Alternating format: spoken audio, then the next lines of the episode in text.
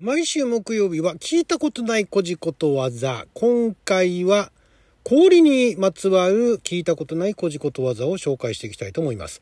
あなたの12分をちょっと拝借。こんにちは。ラジオ神の神ふみかつです。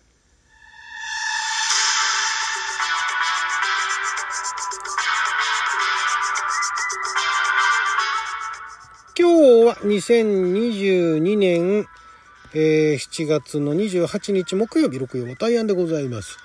えー、ということで、毎週木曜日は今は亡き総託書さんから発行されておりまして、新編古事ことわざ辞典に、えー、載っていることわざ、古事ことわざの中から、まあ、聞いたことがないようなね、そんなことわざあるんですかというものを紹介していくコーナーでございますけれども、えー、今回は氷にまつわる古事ことわざ。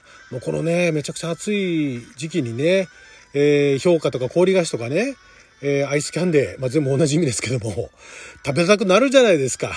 食べたくなるっていうか、もう食べて帰ってきましたよ、今日も。なんかね、あのー、アイスキャンデーのあれ、ガリガリ君のなんか大人のパイン味？どんなもんかなとずっと気になってたんですけども、あのね、ガリガリ君のね、スモモ味っていうのが発売されますっていうアナウンスがあって、えー、結構前からってなかなかうちの近所にいなくて、出張先にあって、で、わーいと思って食べて美味しかっためちゃくちゃ美味しかったんですけども、もうこっち戻ってきたらまたなくて、で、そのほぼ同時期に大人のパン屋味っていうのが出てて気にはなっていたんですけども、ようやく今日ですね、帰り、お仕事の帰り、食べて帰りましたけども、美味しかったですね。美味しかったですけれども、えー、まあ美味しいは美味しいんですが、しょっちゅう食べようっていう感じなんですね。スモモはね、しょっちゅう食べたい感じだったんですね。想像通りの味で、これね、こっちの方でもね、近所でも売ってほしいんですけど、私のうちの近所や職場の近所のコンビニ全部回りましたけども、全然売ってませんでしたね。なんでしょう、地域限定なんでしょうか。ということで、えー、氷にまつわるこじことわざですね、紹介していきたいと思います。まず、氷と炭。炭はあの、黒炭の炭ですね。性質が正反対なものの例えだそうですよ。水と油っていうのは聞きますけどね、氷と炭っていう なんだろう、水と油は水の中にね、油入れて混ざらないっていうところでわかるんですけども、氷と炭っていうのは、性質が正反対、まあ、それはそうですけども、そこと例えるの面白いです。まあ、だから炭はあれか、パチパチあの火がついている熱い炭のイメージなんですかね。あの、黒炭になって黒くなってしまったっていうよりかは、火がついてパチパチいってる熱い炭と、ひんやり冷たい氷と全く性質が正反対だと。いうことだから、水と油は、まあ、決して意見が交わらないだとか、相性が悪いっていう意味で使われますけれども、性格が全く反対だね、性質が全く反対だねっていう時に、いや、彼らは氷と炭だね、みたいなね。なんとかくんとなんとかくんは、まるで氷と炭だね、みたいな。あんまりでももうこれ、今の時代言えないのかな。どうなんでしょう。まあ、これぐらいだったら大丈夫かな。性質が違うってぐらいだったらね。特になんか、なんとかハラスメントとかにはならないと思いますね。なんかいろいろ、旗で見ててね。なんかあのー、あ、まあ、あれだ。だから、その、気が合わないっていうんだったら、交わらないっていうんだったら、あの、水と油でいいんですけれども、なんかあの、性質が全く反対なのに、すごい仲がいいみたいなね。あの、なんとかくんとなんとかさんはね、まるで氷と炭のようなのに、とても仲がいいね、みたいな。まあでもそれもありかな余計なお世話かな第三者が言うのは。はい。まあ使えるところで使ってみてください。えー、次。氷に散りばめ、油に描く。これは油に描き氷に散りばむと同じってなんですが、これだからね、実体のないものを飾ったところで全く意味がないということらしいですね。まあ、氷ね、えー、まあ溶けてしまうものになんかいろんなキラキラしたものを散りばめたりだとか、油にね、物なんか書いたとしても、結局なんかあの、何もならないっていう。これ、すごいよくわかるんだけれども、まあ、絵に描いた餅みたいなもんですかね。まあ、ちょっと違うかな。でも、まあ、ニュアンスとしてなんか近いところあると思うんですけどね。これに散りばめ油に描くようだね。なんてちょっと長いですかね。ちょっと使いづらいですかね。今だったら何ですかね。なんかあの、アイスをデコったところでみたいな。そんな感じなんですかね。アイスデコってもねみたいな。オイルに、オイルペイントしてもねみたいな。オイルはペイント違うか。なんかね、そんな感じ。アイスにデコるっていいですね。今使えるじゃないですか。今だったらアイスにデコるっていうね。いずれ溶けて結局意味がなかったみたいなね。そんな感じでね。えー、ちょっと近い。表現は近いんだけども、えー、意味がちょっと全然違いますね。氷に塗り下駄と。これはどういうことかというと手がかりもないようなことまた滑って歩けない 手がかりもないあなるほどねつるつるつるつる滑っちゃうとか塗り下駄っていうのはただのあの通のね、えー、下駄ではなくその色色塗ってるっていうかなんかツヤツヤのあのすごい高級なね、えー、ピカピカ光る下駄みたいなだからそういったのを履いてね、氷の上かなんか歩くと、ツルツル滑ると。まだ普通の、なんかあの、底面がね、あの、底も、底面が、その下駄の底が、なんかギザギザしてるところだったら、とっかかりあるけれども、もう塗り下駄でツルツルしてたら、もう氷の上もツルツルツルツル滑っちゃって、手がかりもないっていうね。氷に塗り下駄だね、みたいな。全く手がかりがないみたいな。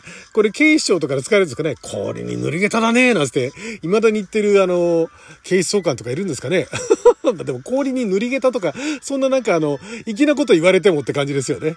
すごい真面目なところでね、真面目なところであの、事件があってね、全然手がかりがつかめなくてもみんななんかちょっとイラついてるところに氷に塗り下駄だね、なんて言われてもね、ちょっとイラッとしちゃいますよね、そういうのね。なかなかこれもお使いどころですね。今だったら何ですか？アイスにスニーカー？それ、アイスにすりゃいいってもんじゃないっちゅうの。えー、続いてですね、氷の魚。24期の一人、真の王将の孤児。これ孤児ですね。昔あったことですね。王将の母はママ母であったが、その母が玄関に生魚を食べたいと望んだ時、王将は氷を溶かすため、表情に伏して穴を開け、恋を得て母に食べさせたという。これ何でしょうね。すごいね。ママ母よママ母なのに、ね、魚が、その、すごい寒い時期にね、生魚食べたいって言ったら、その王将はわざわざね、体張って、氷溶かして、その氷の下にいる鯉釣ってきて、どうぞっつってね、さばいて食わしたっていう氷の魚、氷の魚。これはあれなんですかね。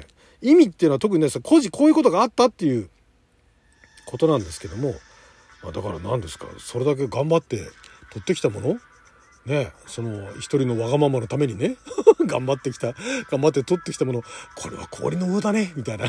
どうやって使うんだろう。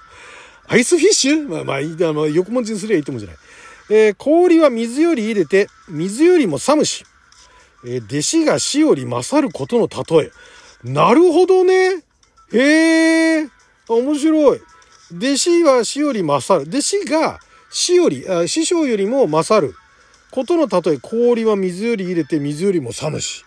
水からね、氷が出てきたにもかかわらず、水より寒いよね。って今だから、そう言っちゃうとなんか、あの、間抜けな言い方になりますけれども、まあそういうことですよね。だから、ここの、このことわざでは寒いっていうのが、優れてるっていうところの例えなわけですよね。氷だから、水も冷たいね、寒い時の水は冷たいけれども、氷はもっと冷たいよね、みたいな。もっと冷たいのがいいとした場合に、その師匠よりも、その氷の方が優れてるみたいなね、弟子の方が優れてるっていう。へえ、氷は水より入れて水よりも寒し。まあだからこういうのを実際使うとなると水よりも寒しだねなんて略されますけどもね。なんかあの、何でしたっけ、トンビが、ん鷹がトンビが鷹を産むみたいな。それはまあ、あの、この親、なんか平凡な親から優秀な子供が出るのをね、トンビが鷹を産むって言いますけれども、師匠よりも優秀に、弟子が優秀になるっていうのは、氷は水より入れて水よりも寒しということになるんですね。水よりも寒しだね。っていうね。これ、なかなか、行きは行きですけどもね、使いどころが困りますね。まあでもなかなか、なかなか面白いな。これは。へえ。なるほどね。で似たようなあの表現で氷は水より冷やいっていうこれ山口県のことわざですけれど当然のことだそうです。たまにありますよね。このことわざでね私このあのことわざの中であの好きなシリーズがあの当然のことシリーズね。もう当たり前のことをもうさももったいつけて言うみたいなね。氷は水より冷やいんだよ。みたいなね。これね、えー、あ、まあそうですけど、みたいなね。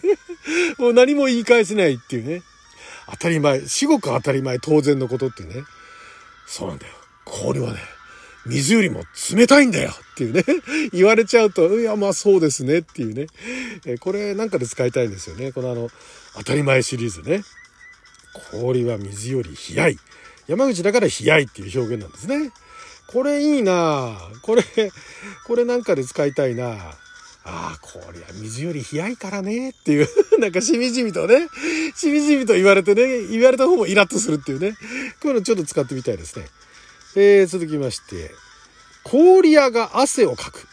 これは滋賀県だそうですけども、人のために労するばかりで、自分は楽しみに預からないということの立て、あ、なるほどね。氷屋さんがね、あの、一生懸命ね、額に汗してね、氷を作って、まあ、氷屋さんっていうのは、別にあの、かき氷を作るだけじゃなくて、ね、あの、氷まとめて、あの、作って、ね、あの、保存して、で、あの、暑いところにね、冷やすためにそれを持ってってね、汗水垂らしながら、氷をね、えー、なんとかその氷で商売してると。で、汗をかいてると。のにもかかわらず、氷屋さん一切涼しい、ね、あの、ことにならない。涼しくならないっていうね。氷屋が汗をかく。汗をかくだけかいてね、一向に報われないってことですよね、これね。自分は楽しみに預からないっていうことですからね。氷屋が汗をかくようだね。っていうね。これ、これ使えそうですね。これは今の世の中でもね。